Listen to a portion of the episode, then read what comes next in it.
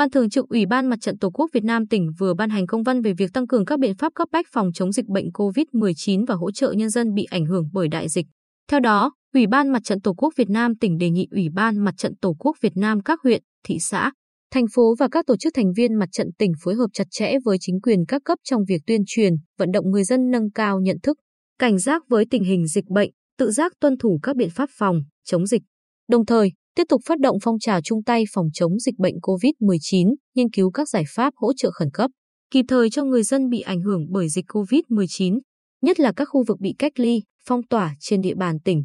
Đặc biệt quan tâm, triển khai nhân rộng các mô hình từ thiện như bữa cơm nghĩa tình, cây ATM gạo để hỗ trợ cho lực lượng làm nhiệm vụ tại các chốt kiểm dịch và nhân dân tại các khu vực bị cách ly, giãn cách xã hội để giúp người dân vượt qua khó khăn, góp phần tích cực vào công tác phòng chống dịch.